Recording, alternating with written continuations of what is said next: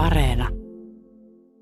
Tarvii olla UV-vaatteet välttämättä, vaan vaatteet kelpaa ja esimerkiksi ää, tai toimii, toimii siinä, että ne suojaa ihmistä aurinkosäteiltä, mutta, mutta se riippuu vähän vaatteista, että kuinka hyvin se suojaa. Että jos haluaa katsoa, että, että tota, vähän silmämääräisesti arvioida itsekin sitä, että, että kuinka hyvin vaate suojaa, niin katsoo sitä paksuutta ja esimerkiksi valovasta, niin kuinka hyvin se päästää läpi valoa, niin jos se päästää paljon valoa läpi, niin sitten se myös se suoja UVlle on pienempi, ja jos se on hyvin tiivis se kangas, niin sitten sen UV-suoja on parempi.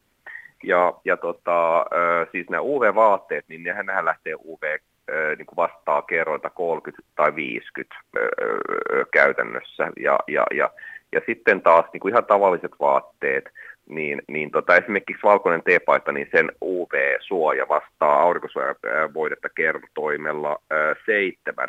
Ja sitten jos se on, ka- ka- kastuu se vaate, niin se yleensä puolittuu se UV-suoja. Eli se e, ei suoja yhtä hyvin, jos se on märkä.